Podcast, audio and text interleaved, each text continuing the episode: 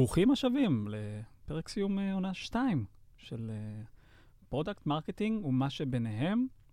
Uh, הייתה עונה מרגשת מאוד, אריאל כל כך מתרגש שהוא עדיין בטלפון. העליתי פוסט לפייסבוק על זה שאנחנו מקליטים את פרק הסיום של עונה 2. וואו, אין, איזה, אתה יוצר FOMO מטורף. אנחנו מכירים, אתה יודע, זה יום-יומיים, ואתה יודע שאין מתרגש ממני כשאני מעלה פוסט לפייסבוק. אז... אה, נכון, זה של, אני עדיין מעלה במקושרים ובמייספייס. אז וואו, אז נגמרת לה עוד עונה, תהיה לנו הכרזה מאוד מרגשת. וואו. בסוף הפרק הזה. אז שווה לכם להישאר אחרי הפרסומות, כמו בנינג'ה ישראל כזה. יש פרסומות? טוב לסוף. לא, אין פרסומות, אבל okay. אוקיי. שווה להם להישאר ולשמוע את כל הפרק, או להריץ ישר לחמש דקות האחרונות. אולי יהיו פרסומות, אולי יהיו פרסומות. אה, כן, אז אה, כהרגלנו בקודש, אה, אני גבע, ולצידי אריאל. אנחנו כבר עדכנו בפרק הקודם, אתה פשוט עוד לא יודע נכון. מה כל אחד עושה, כי מאז שהקלטנו פעם אחרונה השתנו כמה דברים בלינקדאין. איך הולך, אריאל? האמת שמאוד מאתגר. כן? מאוד מאתגר, כן. דיברתי על זה אומנם קצת בפרק הקודם, והיום זה עוד יותר מאתגר מאשר uh, בפרק הקודם, אבל uh, אתה יודע, אני טוב בהתחלות חדשות. יפה. Um, כנראה נכון לשנים האחרונות פחות טוב בהמשכיות וכאלה, אבל מה לעשות, הדברים על השולחן. Uh, אבל כן, ספליט היא אחלה חברה וכיף לי, כיף גדול. עברנו את תקופת החגים, זו תקופה מאתגרת בעולם התיירות, מסתבר. לא ידעתי עד כמה. וזהו. שמח לשמוע. כן, איך אצלך?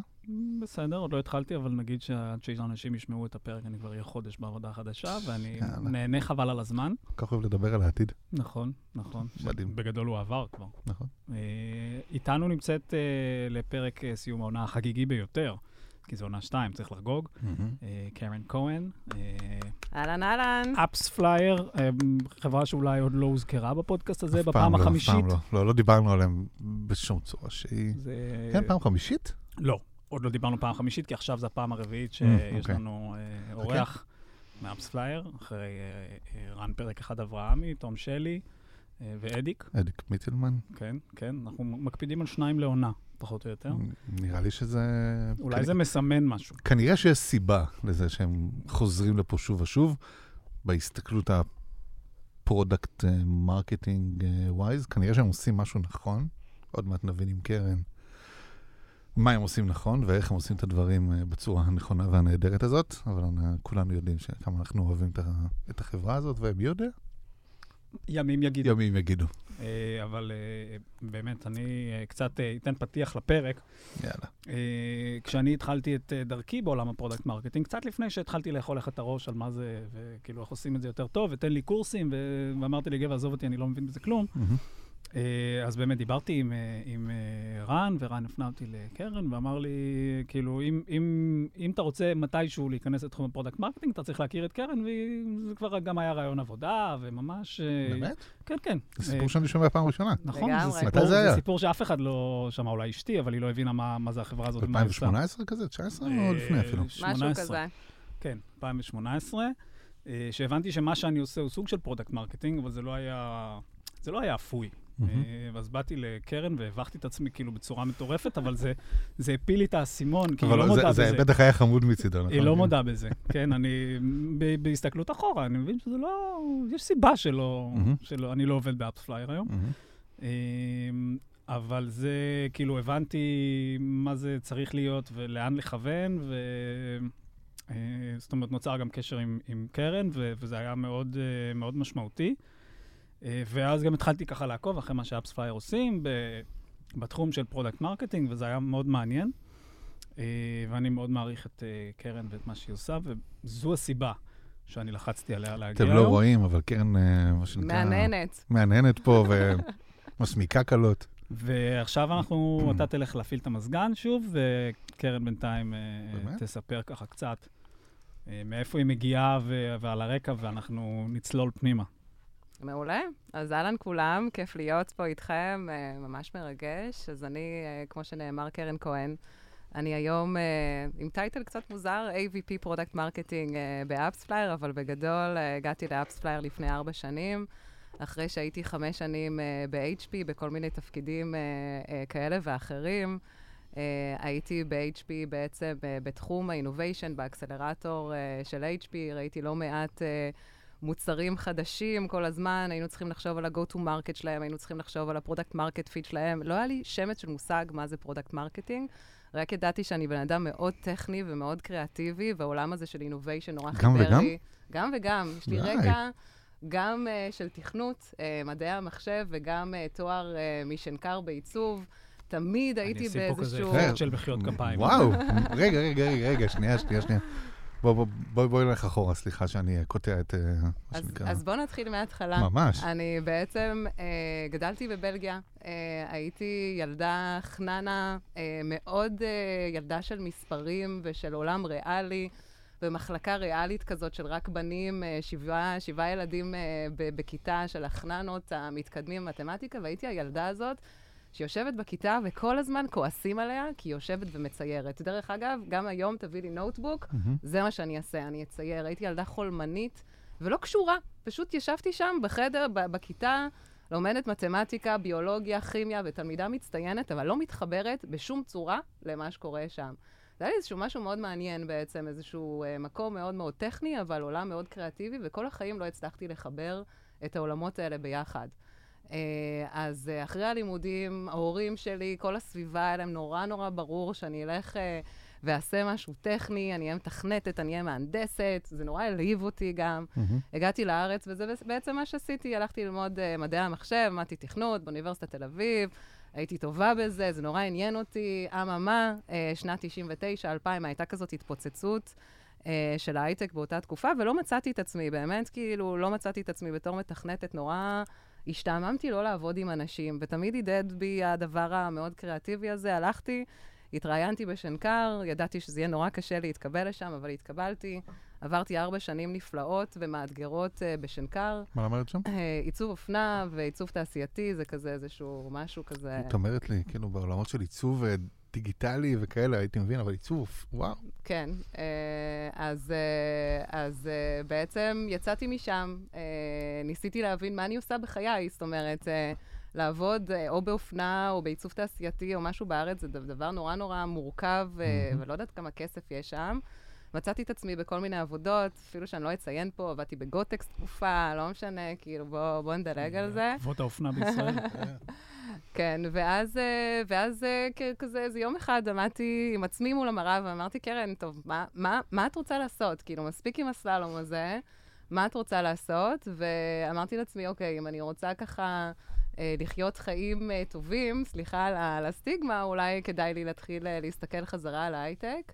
Uh, ונכנסתי חזרה להייטק בעצם uh, בתפקידים של uh, ניהול פרויקטים uh, טכנולוגיים, חברות מאוד קטנות, שבעצם uh, מצריכות ממך לעבוד מול הלקוח, להבין מה הוא רוצה לעשות, לחזור חזרה ל-R&D, ל-QA, ל design, ולחבר את כל הדברים האלה ביחד. נשמע כמו product, כן. באיזושהי צורה. אבל בשנים המאוד מאוד כן, כן מוקדמות כן. של זה, כן. חברות מקומיות, גלובליות? לא, חברות מקומיות, סטארט-אפים של עשרה אנשים, 13 איש. כל מיני חברות uh, מאוד מאוד קטנה, קטנות, חלקם mm-hmm. צמחו משם, uh, אבל, uh, אבל כן, בזמנו היו חברות מאוד מאוד קטנות. ובעצם מתפקידי uh, uh, ניהול פרויקטים uh, הגעתי, uh, הגעתי ל-HP, שם הם חיפשו בעצם, הם התחילו איזשהו uh, פרויקט של innovation, הם הבינו, בזמנו HP הייתה חברה של 320 אלף עובדים, זה פסיכי. בקטנה. כאילו, פסיכי, בקטנה. כמעט כמו AppsFlyer היום, כן. כמעט. זה מספר המשרות הפתוחות של AppsFlyer זה לא... זה מתבלבל. ובעצם אה, הם אמרו לעצמם, יש לנו לא מעט אה, סטארט-אפים אה, ורעיונות שמגיעים מבחוץ, מה אם נבנה איזשהו משהו שגם לוקח רעיונות מבחוץ וגם מביא רעיונות מתוך הארגון עצמו ומחבר אותם לביזנס יוניטס ומחבר אותם בעצם לפיתוח עצמו. ואני נכנסתי כבן אדם שני בתוך, ה, בתוך התחום הזה של אינוביישן. Uh, ומשם צמחתי. זאת אומרת, התחלתי כאיזשהו קולבויניקית, איזה מישהו שהביאו ולא היה כל כך ברור מה אני אעשה. למישהו שמובילה את כל התחום של ה-go-to-market והמרקטינג. באיזשהו שלב כבר ניהלתי צוות, אה, היה מאוד מאוד מאוד מעניין, סופר כיף. זו הייתה תקופה מדהימה. ובאיזשהו שלב, אה, אחד מה, מהאנשים, אה, בעצם ה-SVP אה, של, של HP, פנה אליי ואמר לי, קרן, את עושה עבודה מדהימה ב-go-to-market, כאילו באינקובטור אה, של HP, למה שלא תתקרבי רגע לביזנס ותעשי את זה? ב product marketing. וכשהוא אמר לי את זה, אני ממש זוכרת את עצמי מסתכלת עליו וכמעט בוכה. כאילו, מה עכשיו product marketing? מה marketing? כאילו, מה, אתה, אתה ממש מעליב אותי. אני החשבתי את עצמי ב-R&D, ב product, אישה טכנולוגית, כאילו, מה אתה עכשיו מעליב אותי ב marketing? Uh, ואז כזה, ממש uh, התחלתי לקרוא על product marketing, התחלתי לדבר בפנים עם מי ש... מתי זה היה? אנחנו מדברים על שנת 2013. אוקיי. 14, שלוש, כאילו אמצע 13 לדעתי. והתחלתי לדבר עם מי שניהל שם product marketing באותה תקופה ב-HP, ופתאום הבנתי שזה בעצם כל מה שחיפשתי כל החיים.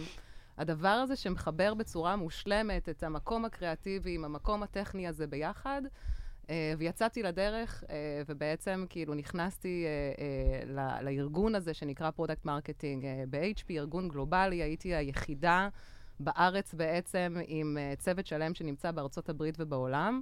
uh, שזה היה מאתגר לפני עצמו, אבל שם קיבלתי המון המון מהכלים שעזרו לי אחר כך ב AppsFlyer, שעזרו. לי בעצם להבין מה זה product marketing בחברת enterprise, מה זה product uh, marketing בחברה גלובלית עם לקוחות בכל העולם, שיש לה גם אתגרים של להביא new logos, גם של upsell ים, ובעצם את הניסיון הזה הבאתי אחר כך ל AppsFlyer.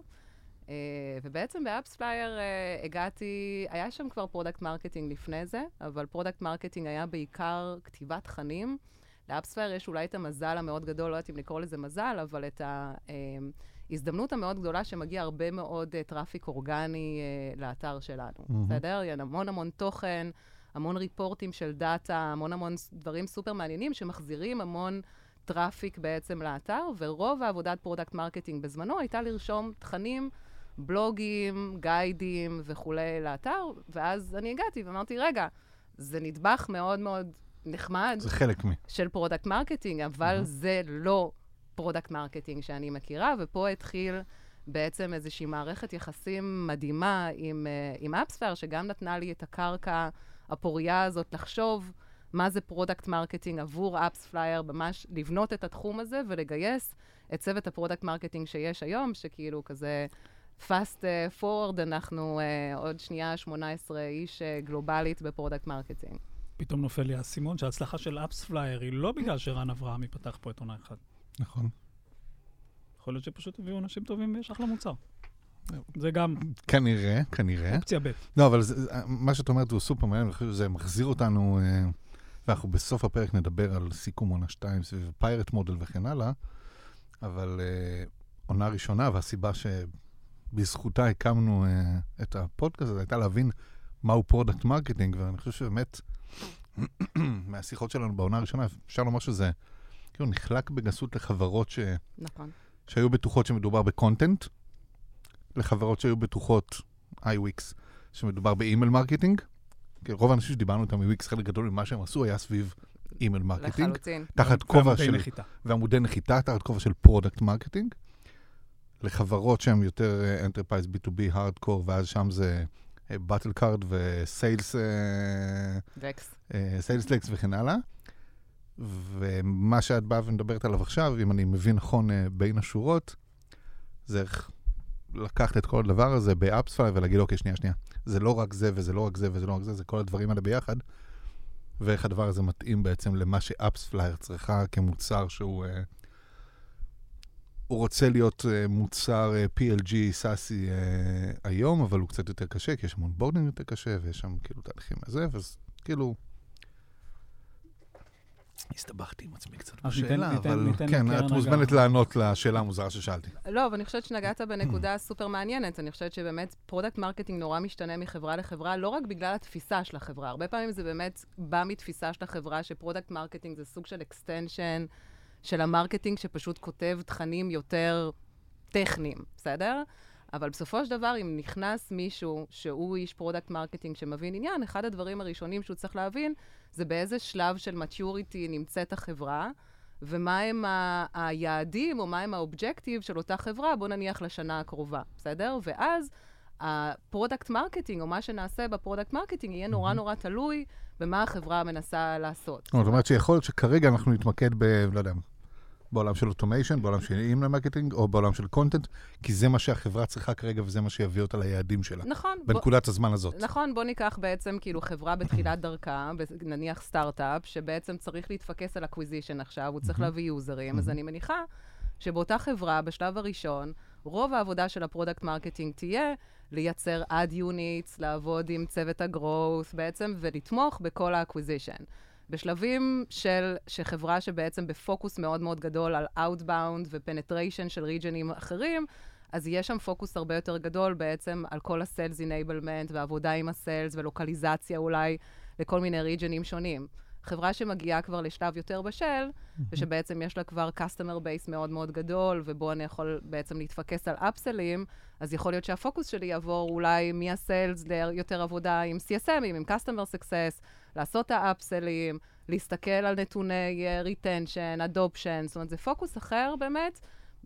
בהסתכלות על היעדים העסקיים, ואני חושבת שזו הנקודה הכי חשובה, mm-hmm. שאולי ה product marketing, אני לא רוצה להעליב את רוב ה marketing, אבל אולי ה product marketing הוא הגוף היחיד בתוך ה marketing שממש ממש מסתכל על יעדי החברה בצורה אסטרטגית, ולאו דווקא רק ב targeting. זאת אומרת, אם אני עכשיו, ב target ים שלי, אם אני עכשיו איש growth, רוב הסיכויים יבואו ויגידו לי, אוקיי, אתה צריך להביא X SQOs uh, uh, בסוף הרבעון. אני לא באמת מבין מה החברה מנסה לעשות. Sales Qualified Opportunities? בדיוק. סבבה, רק רציתי לוודא, כאילו שאני סבבה. בדיוק. או כמה לידים, בסדר? כן, כן. בואו נדבר על זה בשפה פשוטה. זה מעניין, כי אנחנו מדברים רגע על ה pirate model, ואני יודע שלא אה, לשם זה, כן, אבל ה pirate model בגדול מדבר על ה funnel.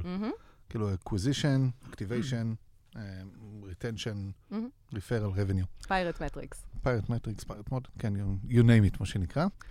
אמ, ואז מה שאת אומרת עכשיו, הוא בדרך כלל ה marketing מדברים על ה-top of the funnel, mm-hmm. על ה-acquisition, לפעמים גם על ה-activation. זאת אומרת ש product marketing, הם מסתכלים גם מעבר ל funnel. הם מסתכלים מעבר ל funnel, והרבה פעמים אם אתה מדבר על funnel, אז אנחנו הרבה יותר ב mid או bottom of the funnel, מן הסתם, כן? אבל הוא הרבה יותר מכוון ליעדים עסקיים, מאשר כאילו יעדי marketing. זה מעניין. כי גם traffic הוא יעד של market, הוא, הוא יעד לצורך העניין עסקי. כלומר, כמות של לידים זה יעד עסקי. נכון, אבל בסופו של דבר, המטרה היא לא להכניס כמה שיותר לידים בשפה... כמה שיותר לידים איכותיים. אה, אלא כמה שיותר לידים איכותיים. אז זה market... השאלה, זה, זה משהו ש marketing טוב עושה, או זה משהו ש marketing טוב יחד עם product marketing טוב עושים ביחד? אני חושבת שבסופו של דבר אנחנו עדיין נמצאים בסיטואציה שברוב החברות marketing פשוט יביא יוזרים או לידים ולא ידע מה האיכות שלהם. בסופו של דבר הוא רוצה להביא כמה שיותר.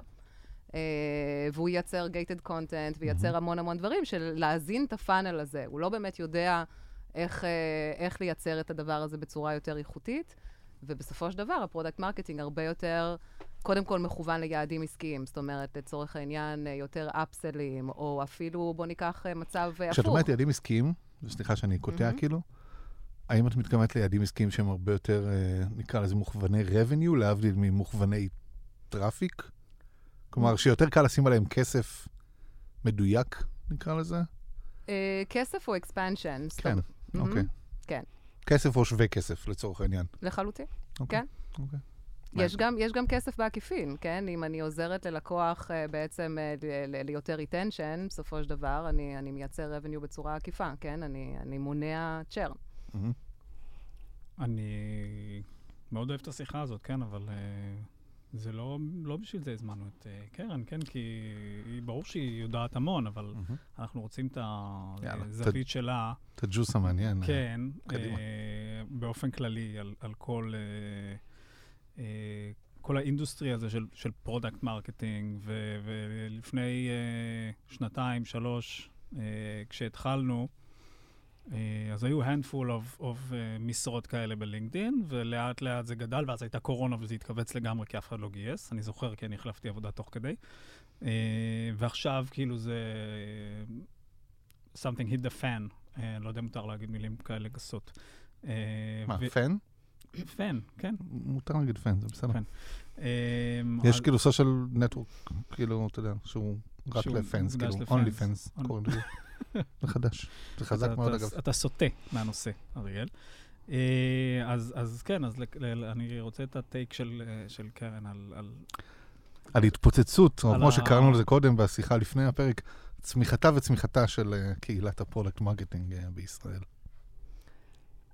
אני לא יודעת אם יש לי משהו מאוד חכם, כאילו, בנוסף למה שאמרנו. יש לך ניסיון, זה הכי חכם שיכול להיות. אני אנסה. כמה, לא, אבל בואי נתחיל אולי מצוות ה product marketing שב AppsFlyer, שהוא לא מייצג, אבל הוא בערך עשרה אחוז מסך product marketing בישראל, אני חושב, או קצת פחות, אבל זה מעניין, כי א', עד לאחרונה גייסתם כל הזמן כמעט.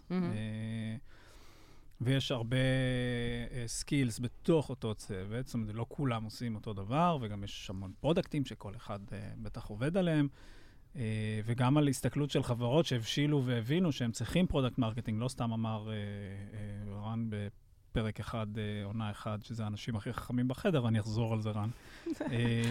הצוות שלי ביקש ממני לחזור על זה היום. זה הציטוט האהוב על רן. היי, רן. כן. אנחנו הדפסנו את זה על חולצה, רק שתדע. די, נו. אנחנו לא כן. קיבלנו חולצה כזאת אף פעם. אנחנו, אנחנו נביא לכם. הבאנו, עשינו חולצה לנו, ל product marketing, ורשמנו מאחורה The smartest people in the room. וואו. הר אברהמי. אתה רואה איך אנחנו משפיעים על חיים של אנשים? טוב, זה חלק מתהליך הגיוס. כאילו, כן. במודעות שלהם ב LinkedIn כתוב... אתם רוצים כ segue אולי לשאול, כי בעצם דיברנו קצת על uh, סוגי חברות וכאילו ה product marketing, אולי אתם רוצים לשאול כ segue, כאילו בעצם אז איך הצרכים של AppsFlyer השתנו ואיך הצוות השתנה כאילו בהתאם? הנה, שאלת. שאלת. אז פשוט לענות? כן, ממש. סגור. זה, אנחנו אפילו לא נחתוך את זה החוצה, כי מה? פשוט את שואלת שאלות יותר טובות מאיתנו. זה מדהים. נכון. זה אגב משהו שפרודקט מרקטינג טוב. מנחה, הוא מנחה את הלקוח.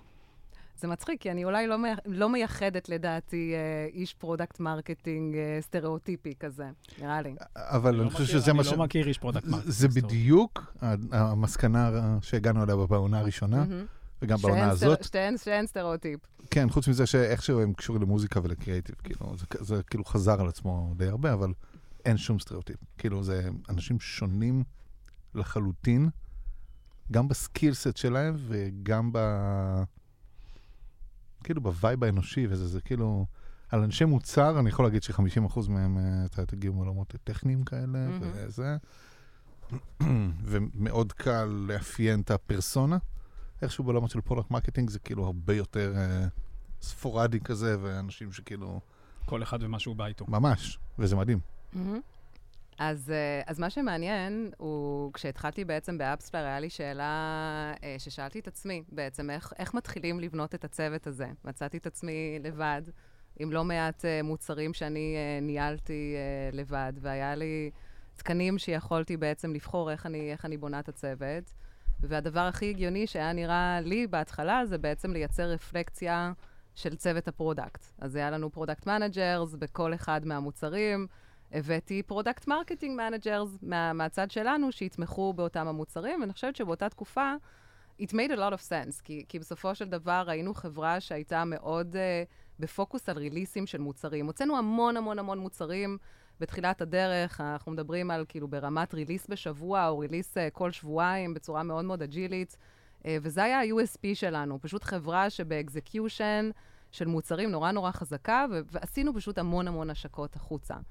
Uh, עם השנים, uh, כמו שאמרת אתה, אריאל, uh, הבנו שאנחנו צריכים להיות הרבה יותר PLG, זאת אומרת, להיות הרבה mm-hmm. יותר Product-Led Growth, היינו חברה שמאוד מפוקסת על אנשי הסיילס, uh, ולצאת החוצה ולתת ל-sales בעצם בידיים את כל מה שהם צריכים כדי למכור. והבנו שבעצם אנחנו מכוונים רק ללקוחות מאוד מאוד גדולים, וקצת uh, התעלמנו מה-SMBs ומהקטנים יותר, שלא יכולים להרשות לעצמם עכשיו dedicated CSM, או לעבור את כל התהליך עם ה-sales, והתחלנו באמת להסתכל פנימה, להסתכל לתוך הפלטפורמה, להסתכל על ה-onboarding process שלנו, להסתכל על איך אנחנו יכולים ל-convert users uh, בתוך הפלטפורמה, ובאמת הצוות השתנה uh, מאז לקצה לקצה, הבאנו אנשים שבעצם עושים מה שאנחנו קוראים לו PMM Growth, uh, שמסתכלים, ש, שבעצם אחראים ביחד עם ה-product למה שנקרא PLG, אחראים להבין איך uh, נראה experience uh, בתוך הפלטפורמה, אם אתה עכשיו קונה מוצר פרימיום, איך ה-onboarding שלך נראה. זאת אומרת, experience, כאילו, וסליחה על השימוש במילה, נלוזה, מדברת על מסע לקוח?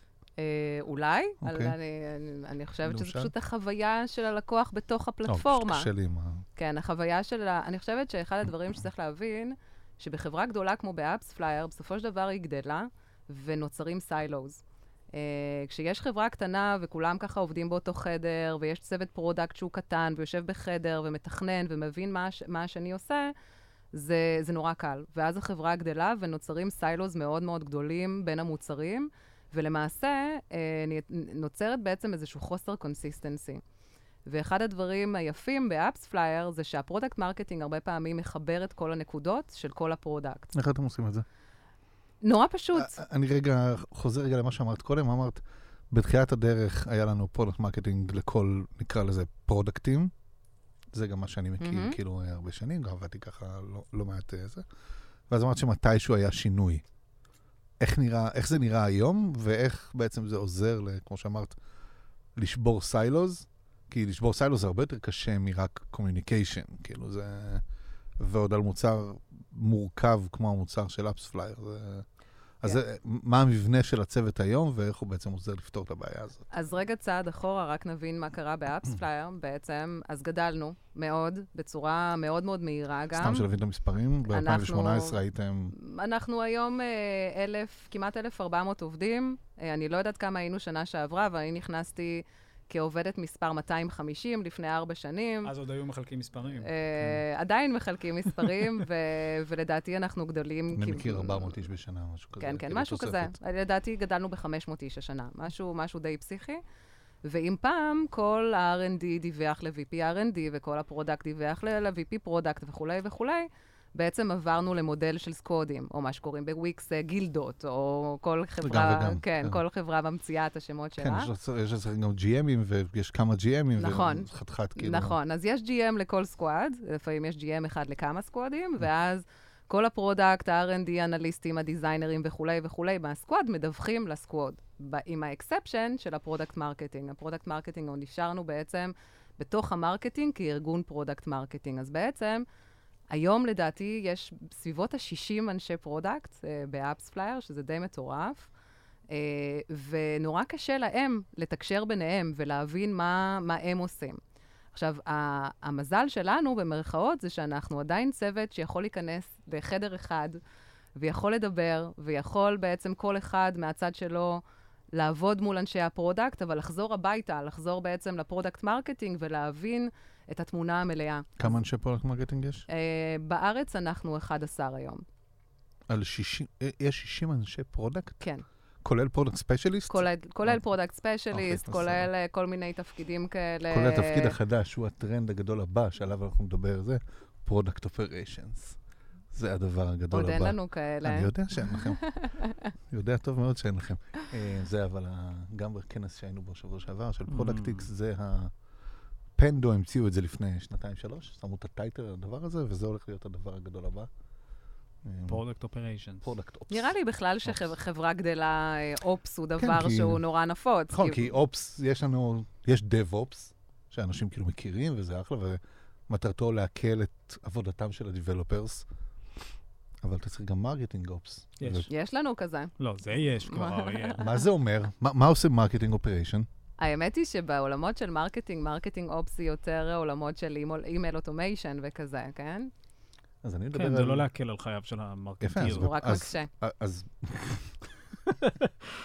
אנשי marketing, תמיד יש תלונות. אה, לא, אבל כאילו, איש operation ב product אמור לוודא שלאנשי ה product יש את כל היכולת והכלים אה. לקבל החלטות בצורה המהירה ביותר האפשרית, היעילה ביותר האפשרית, ולדעת לתקשר את זה בקלות לכל הארגון. כלי analytics, פלטפורמות לניהול אה, משימות ולניהול תקשורת ווידוא שטקסים קורים וכל מיני כאלה, טקסים כאילו של פיתוח אה, ברמה כאילו יותר תקשורתית נקרא לזה ככה. וזה, כשיש 60 אנשי מוצר, הגיוני שיהיה מישהו שיהיה אחראי לאופרציה של הדבר הזה. כשיש עשרות אנשי marketing, הגיוני שמישהו יהיה צריך לנהל את האופרציה. לגמרי. ואני חושב שכאילו זו הייתה סטייה מה, מהשיחה, אבל זה משהו שלדעתי... ממש סטית מהנושא, ואני אה, אחזיר אותך אחורה. אני מצטער כזה, אני... תחזיר אותי אחורה ל-11 אנשי product, 11 אה, נכון. product marketing, אל מול בערך... כן, נכון, אל מול בערך 60 אנשי product. אה, נכון. שמסוגלים ללכת, לדבר איתם, להבין, ואז לחזור הביתה למשרד של ה-PMMים ולחבר את ה... ולבנות go-to-market plan, ובעצם לשים תמונה אפילו ויזואלית של... כל מה שקורה ב roadmap.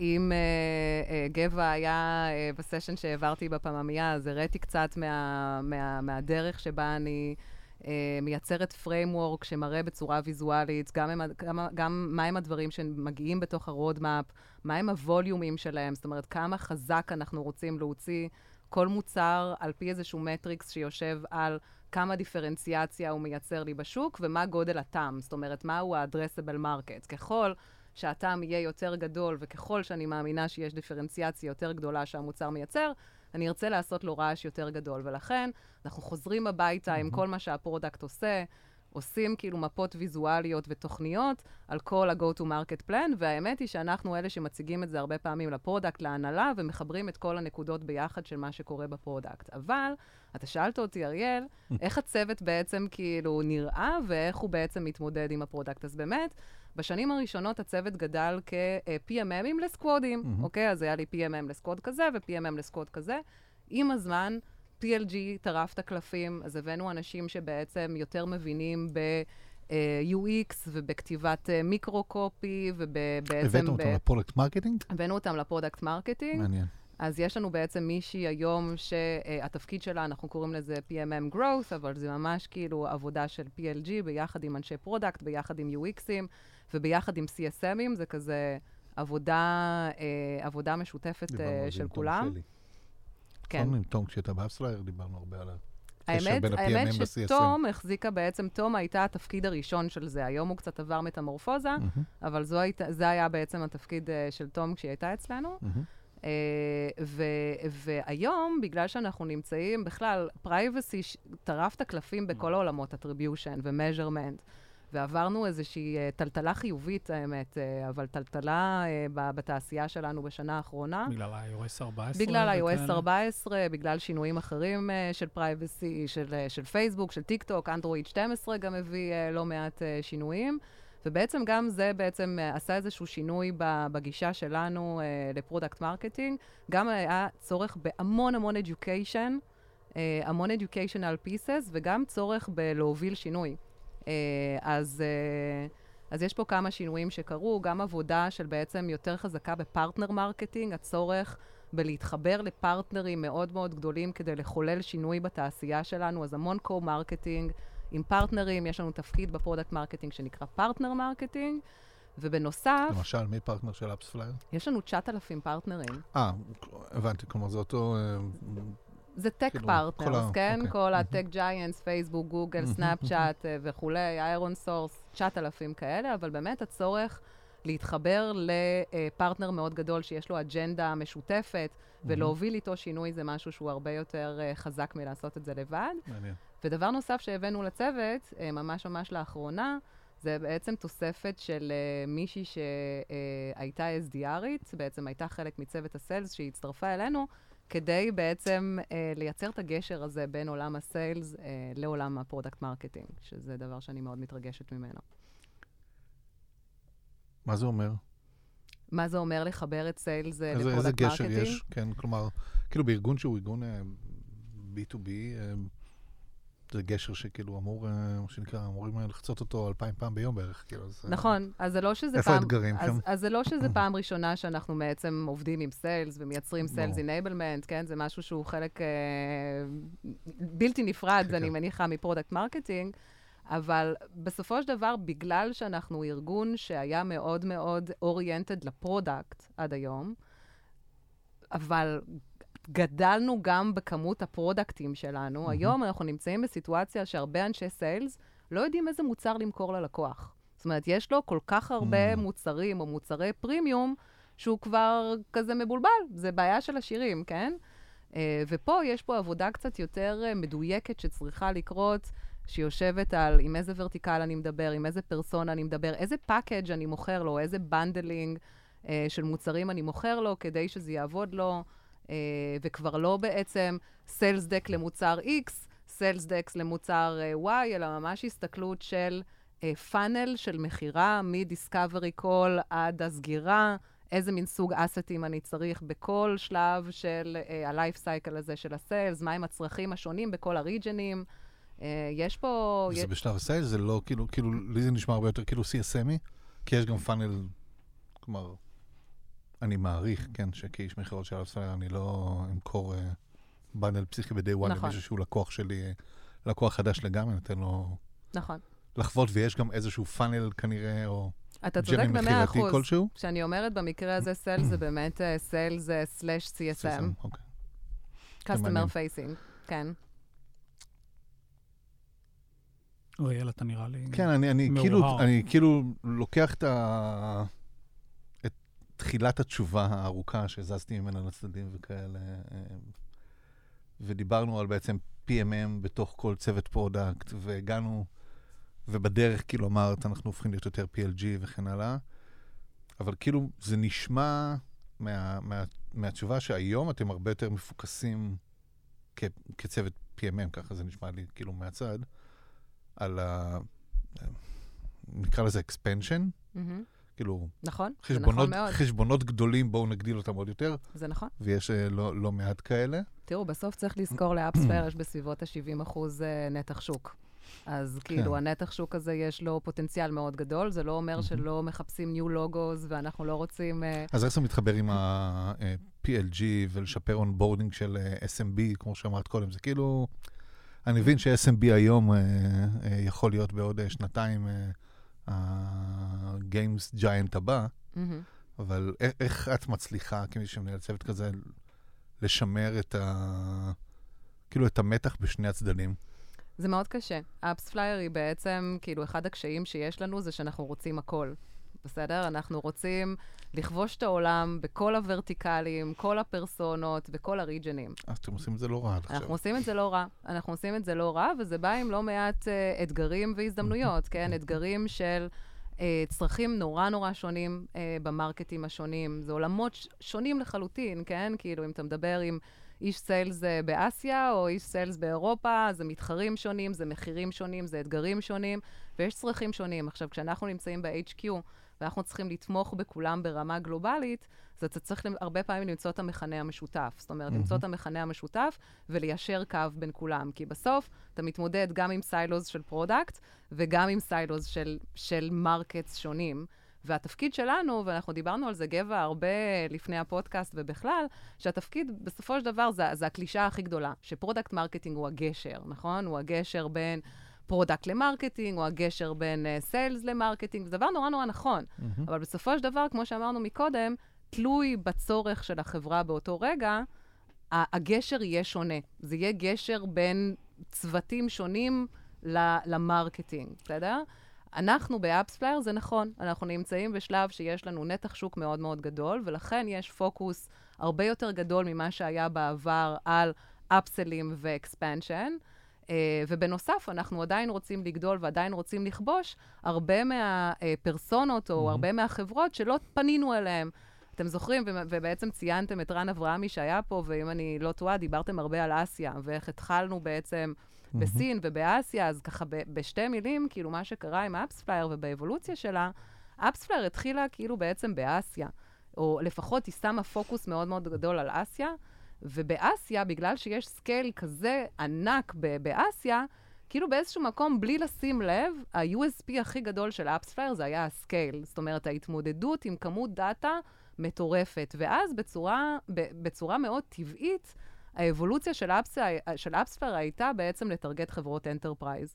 ועם השנים, כאילו, אחד-אחד הבאנו את כל החברות enterprise הכי מטורפות בעולם, הבאנו אותם לארסנל שלנו כלקוחות, ואני לא אגיד כאילו קצת זנחנו לאחור, אבל, אבל לא התפקסנו בעצם על, על אותם הלקוחות הקטנים. ומה שקרה, בתחילת הקוביד היה לנו איזה רעיון, אמרנו, אוקיי, בואו בעצם נפתח איזושהי אפשרות שקראנו לזה zero, איזשהו תוכנית אה, או pricing plan של אפס פלייר, שבעצם ייתן את ה basic package בחינם לכמות מסוימת של conversions, mm-hmm. ופתחנו את ה pricing plan הזה, וגילינו שמלא מלא מלא יוזרים נכנסים, ורוצים להשתמש ב AppsFlyer, אממה, הפלטפורמה שלנו לא הייתה מוכנה להכיל את זה, או לא הייתה מוכנה בעצם לייצר איזשהו... uh, flow או איזשהו, uh, איך קראת לזה? ל experience בעברית?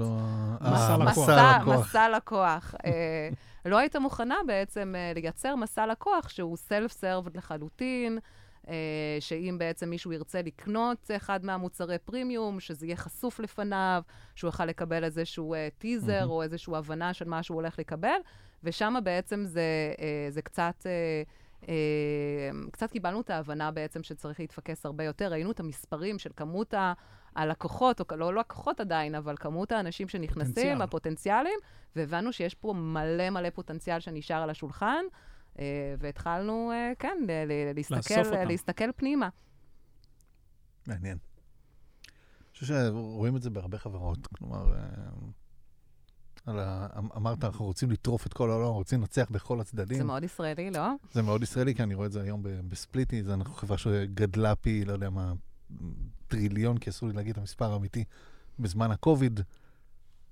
עם מוצר כאילו שעוד יש מה לעשות בו, וצוותים שלא עובדים עוד כמו שצריך ברמת מתודולוגית וכן הלאה, אבל זה, סליחה על הצרפתית, fucking עושה כסף. נכון. אז למה לגעת? כאילו, בואו נמשיך כאילו לדדות, כי אנחנו מדדים והגרפים כאילו הם, הם מטורפים. לחלוטין, אבל אני חושבת שאתה תסכים איתי שכל חברה, או כל עובד בחברה, הם היו אומרים לך, היום הפוקוס, השנה, לקרוב, לשנה הקרובה הפוקוס הוא רק גיימינג. הוא היה עושה לכולנו חיים לכאורה נכון. הרבה יותר קלים. אבל אנחנו לא. אי אפשר לעבוד ככה. בדיוק. לא נכון. בישראל. לא, לא בישראל. אמ, שאלה, נראה לי שזה כבר כאילו גם אה, חוצה, מה שנקרא, חוצה תרבויות. איך זה, וסליחה שאני לא אלך רגע למקום אה, מעט שונה, משנה את אופי האנשים שאת מגייסת לצוות שלך? אז האמת היא... זה בעצם אנשים ש... שמסוגלים לעשות את ה shift הזה, אה, ודיברנו קודם על אופי של אנשי product marketing, אז די, די מעניין. אז זה מעניין, כי גבע ציין את העובדה שהוא התראיין אצלנו ככה בסביבות 2018. לפני ודיב... הפודקאסט. נכון, ואז דיברנו על זה שבזמנו היה לנו הרבה צורך של כתיבה. Mm-hmm. ובזמנו באמת חיפשתי אנשים שהם כותבים, אני חושבת שגם על זה אז אה, גבע ואני אה, דיברנו על זה והבנו שזה פחות מתאים, אבל חיפשתי אנשים שהם נייטיב. שהם כותבים בנשמה, ושהם אנשים שמסוגלים לקחת uh, מושגים מאוד מאוד טכניים, או משהו מאוד טכני, ובצורה מאוד קריאטיבית, להוציא אותו החוצה. היום, uh, אני פחות מחפשת את האנשים הכותבים, הנייטיב, אני מחפשת אנשים שהם הרבה יותר אנליסטים, ואני חושבת שזה עושה המון שכל, כאילו, ב... במקום שאנחנו נמצאים בו. אם אנחנו מבינים איפה אנחנו נמצאים, בסופו של דבר אנחנו צריכים לראות בגלל שיש לנו כל כך הרבה הזדמנויות, לראות איפה אני רוצה להשקיע כדי להזיז את המחט. אני לא רוצה רק לעשות, אני רוצה לנבור בדאטה, לראות איך אני מתעדף על פי opportunities, כן? Mm-hmm. כאילו כסף, על פי mm-hmm. דולר opportunities. רוצה לראות באיזה שווקים אני רוצה להתמקד קודם. אולי יש לי שווקים שהם יכולים להיות test markets עבורי, שווקים אחרים שיכולים לבוא אה, אחר כך. סתם ניקח לדוגמה, Latin America הוא שוק לעומת למשל North uh, America, mm-hmm. שהוא בוא נניח שנתיים מאחור, בסדר? אוקיי. Okay. אז אתה יכול, לצורך העניין, כדוגמה, לבוא ולקחת uh, מוצר מאוד מתקדם, להשיק אותו בצפון אמריקה, ולקחת כמה גרסאות לפני, ולעשות את זה בצורה יותר גרדואלית, uh, למשל uh, בדרום אמריקה. Mm-hmm. אז כאילו אנשים שהם קצת יותר... Uh, uh, uh, בוא נגיד אנליסטים שיודעים להסתכל על הדאטה, שיודעים לקחת KPI או objective מאוד מאוד מסוים ולהגיד, אני רוצה עכשיו לעשות monitoring לטרנד הזה, אני רוצה עכשיו להסתכל על ה-KPI הזה ולראות איך העבודה שלי מזיזה שם את המחט. Uh, וזה פחות יושב על כתיבה, זה פחות יושב על להביא עוד traffic או traffic רלוונטי. זה דיונים והחלטות שכאילו מגיעים מהמחלקה שלך? אה, אני חושבת שזה לא החלטה, אני חושבת שזה אבולוציה שכולנו מרגישים, ואז אנחנו... Mm, אוקיי. כן, ואז כאילו זה בעצם... כל מה שאמרת עכשיו, כאילו גם יכולתי להגיד, כאילו, על, לא יודע, על עצמי כ product, אמ, שצריך אה, להיות אנליסט ולזהות איפה ההזדמנויות. לזהות הזדמנויות. כן, לזהות הזדמנויות, וכאילו אני מנסה להבין את ה... את גבולות הגזרה, אמ, או את ה... או את סדר העבודה? כאילו, מי עושה מה ומתי? כאילו... אני חושבת שכשכבר יש לך מוצר שהוא מאוד מאוד mature... אה, אה, אבל אין לי מוצר. בוא נאמר, כאילו, לא יודע, AppsFlyer החליטה לפני, אה, לא יודע מה, שלוש שנים, אני סתם זורק עם מושג, להשקיע במוצרי fraud, אוקיי? כי fraud זה משהו לדוגמה. קריטי, סתם כן. כדוגמה. ואני מעריך שההחלטה על להשקיע בעולם של fraud הגיעה מאיזשהו מחקר שנעשה ב... Mm-hmm. מחלקה X mm-hmm. ב AppsFlyer, תגידי לי את, כאילו, מי המחלקה שאחראית על הדבר הזה? יש המון אנליסטים נכון, ב AppsFlyer, המון. נכון. גילדה של אנליסטים. האמת שכן. גילדה של אנליסטים? כן. כן, כן. business analyst כאילו? כן, כן. דניאל זילברברג. בדיוק, יפה, שמסתכלים החוצה כאילו? שמסתכלים, תראה, אנחנו יושבים על המון המון דאטה בעצמנו, mm-hmm. בסדר? יש לנו, אנחנו, כן. ה-70 אחוז market share הזה, זה לא סתם מספר, כאילו זה, המשמעות שלו זה כמות דאטה שמאפשרת לנו להסתכל על המון המון טרנדים שקורים בתעשייה. זה הכוח שלנו בסוף, כן? אז uh, להסתכל על, uh, על טרנדים uh, ולמצוא קורלציות ולמצוא בעצם כאילו איפה שיש את ההזדמנויות, זה משהו שאנחנו עושים uh, הרבה. אבל הרבה פעמים בעצם ה product marketing, יש לו קצת הסתכלות שונה אה, על הדאטה. הוא לא, הוא לא רק מסתכל על trending, הוא מסתכל בעצם על opportunities אה, שלנו, גם ל product, אבל גם ל product marketing, כן? אה, זאת אומרת, יש המון דברים ש product marketing יכול לעשות, מבלי, ש, אה, מבלי ש product יזיז את האצבע. למשל? אה, למשל דברים שקשורים ב repackaging. אה, אה, אני יכולה... לס... ב repackaging? זה כן. ב product marketing? כאילו זה חלק מה... לחלוטין. אני, אני יכולה לתת דוגמה אה, לאחד מהמוצרים אה, שלנו, מוצר deep אה, linking. OneLink. OneLink. אחד המוצרים, דיברנו עליו 200 פעם. ב... בדיוק, אז OneLink הוא אחד מהמוצרים אה, שכבר רץ איתנו לא מעט זמן, מוצר ש, שבעצם נמצא כחלק מה basic package, אתה לא משלם עליו אה, כסף mm-hmm. נוסף. והוא בעצם, אנחנו רואים קורלציה מאוד מאוד גבוהה בין אנשים שמשתמשים ב OneLink לבין retention של לקוח באופן כללי, בסדר? Mm-hmm. אז יש פה איזושהי אסטרטגיה שהיא בעצם... אה, אה, לא directly revenue, אבל בסופו mm-hmm. של דבר הוא כן, אה, כן מוביל אה, ל-revenue בצורה עקיפה. אה, ושמנו לב שבעצם בסופו של דבר הפרסונה שלנו היא, היא marketer, וכל הסיפור הזה של OneLink הוא מאוד מאוד טכני, וכל הזמן הדיבור על הלינק. Mm-hmm. ושמנו לב שהיה מאוד מאוד קשה ל- ללקוחות שאין להם CSMים למשל, או שאין מישהו שיושב עליהם ואומר להם, יש לכם את OneLink, תשתמשו בזה, להבין בכלל מה זה OneLink ואיך הם משתמשים בזה. ו- ובנוסף, יש איזשהו dependency על ה-Developer. המרקטר צריך ללכת ל-Developer כדי לעשות שם כל מיני קונפיגורציות uh, ברקע. והבנו שהסיפור יותר מדי טכני למרקטר, ושאנחנו צריכים להפוך את הקערה על פיה. ולאפשר uh, ללקוח קודם כל לעשות את הדברים המגניבים של OneLink, זאת אומרת, קודם, קודם כל לקבל את, את אותו וויזי וויג, mm-hmm. שבו אני יכול לייצר את הבאנרים שלי וכזה וכזה, ואז בסוף לבוא ולהגיד לו, רגע, רגע, לך תביא את ה developer שלך, בוא תעשו את ה... השקעת בזה כל כך הרבה כן, זמן, בדיוק. אז חבל לפספס. אני בדיוק אתמול שלחתי ל mobile PM שלנו בספליטי את הלינק ל wizard של ה OneLink ב AppsFlyer, כי אנחנו לפני השקת אה, אה, אפליקציית מובייל, ואני לגמרי מבין על מה את מדברת. כי גם לו זה היה חדש, הוא לא מכיר, כאילו, הוא לא הכיר את העולם הזה של אה, ההבדל בין deep link ל deferred link וזה, ו OneLink ואיך הוא זה, וזה אשכרה מוסבר שם, כאילו, OneLink for marketers. אז היום אנחנו כאילו קוראים לזה experiences, דרך אגב. למה אתם קוראים experiences? אנחנו קוראים לכל, בעצם מה שאתה יכול לעשות עם OneLink experiences, בעצם, ואנחנו שואלים אותו, איזה experience אתה רוצה לייצר? אתה רוצה לייצר mm. experience של Web to App? אתה רוצה לייצר experience של uh, offline to app, אז יהיה לך את כל העולמות של ה-QR codes וכל מיני כאלה, ובעצם זה, זה אינישיאטיבה שהיא לחלוטין product marketing driven, בהבנה שיש פה המון המון opportunity של לקוחות קיימים שיכולים בעצם להיות בעצם יוזרים של OneLink, ובואו בעצם נביא איזושהי אינישיאטיבה של product marketing שלא הצריכה כמעט כלום מה product, אלא איזשהו שינוי יותר של front-end, כן? Mm-hmm. של UI ו front-end, ואנחנו רואים את התוצאות כאילו במספרים, זה משנה את התמונה לחלוטין.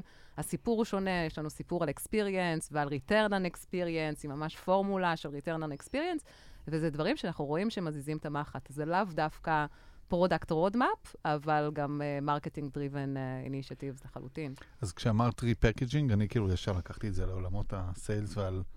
packaging, pricing mm. כאלה, והתכוונת בעצם לאריזה מחדש של מוצר נכון, קיים, ובעצם... נכון. נכון, אבל גם repackaging כן. של sales כן, יכול כן. להיות דוגמה לזה. מעניין. אני חושב שמה שקרן סיפרה פה הוא... בחלקו יכול להיות אחלה טיזר כבר לעונה שלוש. נכון. שבה אנחנו נדבר על, גם על השקות מוצר כושלות ומוצלחות מאוד. כושלות? אה, יש היו כושלות? כאלה, היו כאלה. אה, תופתע לשמוע. אה, אנחנו נדבר עם אה, אה, מיטב האנשים במשק. מיטב הכושלים והכושלות? מיטב הכושלים והכושלות. שנכשלו מספיק פעמים כדי להצליח בגדול. אה, אבל אה, אה, אתה יודע, אומרים שאתה לא יכול להצליח בלי להיכשל, נכון? זה, המנטרה שלנו בהייטקס. אז... כל, כישלון מוביל להצלחה מיידית אחר כך. בכלל זה לא תלוי אחד בשני. בכלל. ואולי בהזדמנות זאת אנחנו נגיד... רגע, שנייה, אז קודם כל הייתה הכרזה על עונה כן, שלוש, גבע כן, עשה את זה כאילו... אני עכשיו עושה לזה repackaging של... כרגע בעצם הכרזתי על עונה שלוש, ובמה היא תעסוק, וזו ההזדמנות של גלעד נס ויתר מאזיננו להגיש מועמדות להשתתף בפרק ולספר את הסיפור המוצלח מאוד או הכישלון המפואר. כי פשוט אם לא תעשו את זה, אז אנחנו נפנה אליכם ואז יהיה פחות נעים. Mm-hmm. Uh, וגם להודיע חגיגית שהספונסר שלנו. יש לנו ספונסר לעונה שלוש? ספונסר לעונה שלוש. די, גבע. שלוש שנות חיכינו שזה יקרה, עשינו את ה build-up הזה, עונה אחרי עונה. מי הספונסר? חברה אנונימית מהרצליה, בשם AppsFlyer. די! מפתיע. קרן, איך לא אמרת לנו עד עכשיו שום דבר? עם המזוודות של הכסף. בדיוק, באתי עם הכובע של סנטה קלאוס. תשמע, זה חתיכת הכרזה, כאילו, זה ראשון, זה milestone. נכשלנו שתי עונות, עכשיו אנחנו... אה, כן, אז... עכשיו אנחנו צריכים אה, ל deliver. בדיוק, אז קודם כל תודה ל AppsFlyer על הנכונות אה, לתת את חסותם לקראת עונה שלוש. וזה נובע גם מצרכים, א', לגדול ולשפר, וגם... של AppsFlyer או שלנו? אני לא חושב שאנחנו אלה שנגרום ל AppsFlyer להשתפר ולגדול? אולי להשתפר כן, אבל לגדול לא. אה, אבל אה, בעיקר מה... לא הייתי רוצה שהאחריות הזאת תהיה על הכתפיים שלי? כן, תמיד יש לנו את מי להאשים. לא, האחריות על גדילה של AppsFlyer, בוא נעשה זה... זה יקרה לבד, זה לא קשור אלינו. אמ, אבל אה, גם כי אנחנו רוצים להגיע ליותר אנשים, וגם לפגוש יותר אנשים, ולא להגביל את עצמנו לתל אביב. נכון. ולצאת קצת אפילו עד נתניה. נגיד, אם יש אנשים לראיין בנתניה, אנחנו נוכל להגיע לנתניה. אה, אבל לא יותר... נתניה, חיפה. חיפה. יוקנעם, אגב. יוקנעם מאוד חזקה אה, נכון, לאחרונה. בעיקר אה, בתחום הפארמטק וכו'. אוקיי, נגיע גם לשם. כן, אז נוכל להסתובב בארץ ולראיין...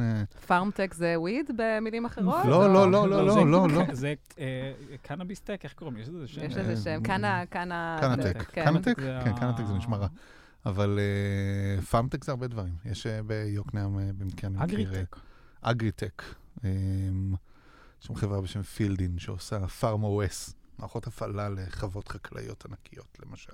או Afimilk. או, נכון, או אה, גם Remilk שגייסו עכשיו, זה, לא יודע, 250 מיליון דולר או משהו כזה. כל חברות הפודטק שהם כאילו איכשהו ב...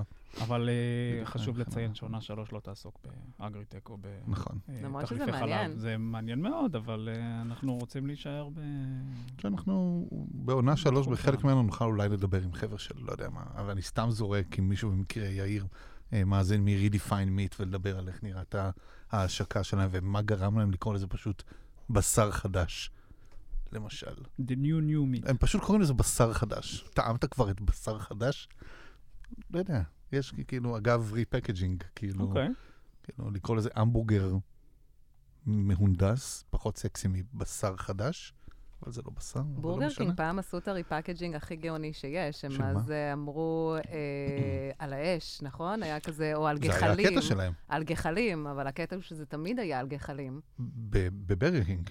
ב Burger King, זה תמיד היה, כן, בדיוק, בדיוק. אבל זה היה, זה באמת היה ה uniqueness של ה... נכון, ואנשים באו ל Burger King ואמרו, אנחנו רוצים את זה על הגחלים, כן? כן. זה היה... אה, נכון, זה היה פעם. מהלך גחלים. יש, אגב, אם אתם... אה, זה, אז יש אה, מעין דוקו מאוד מוזר כזה בערוץ ההיסטוריה, דרך סלקום וכאלה.